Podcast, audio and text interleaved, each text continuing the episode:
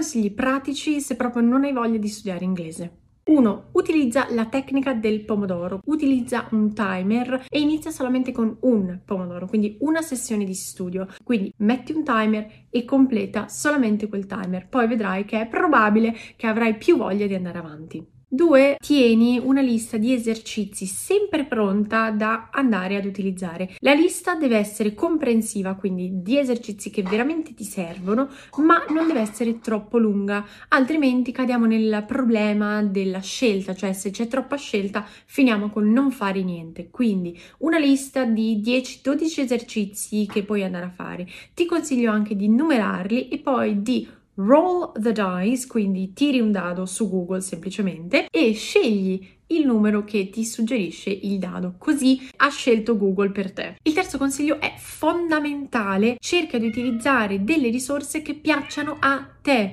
Anche lì ti consiglio di avere magari una lista di risorse che sai che ti piacciono. Attenzione poi ovviamente, per esempio YouTube, dopo un po' l'algoritmo impara quali sono i tuoi interessi e quindi inizierà a riproporti commenti che ti possono piacere. Quindi dopo un po' ti basterà semplicemente entrare sulla piattaforma e la piattaforma stessa ti aiuterà a scegliere che cosa utilizzare. E tu hai dei consigli per quando non ti va molto di studiare ma sai che dovresti farlo?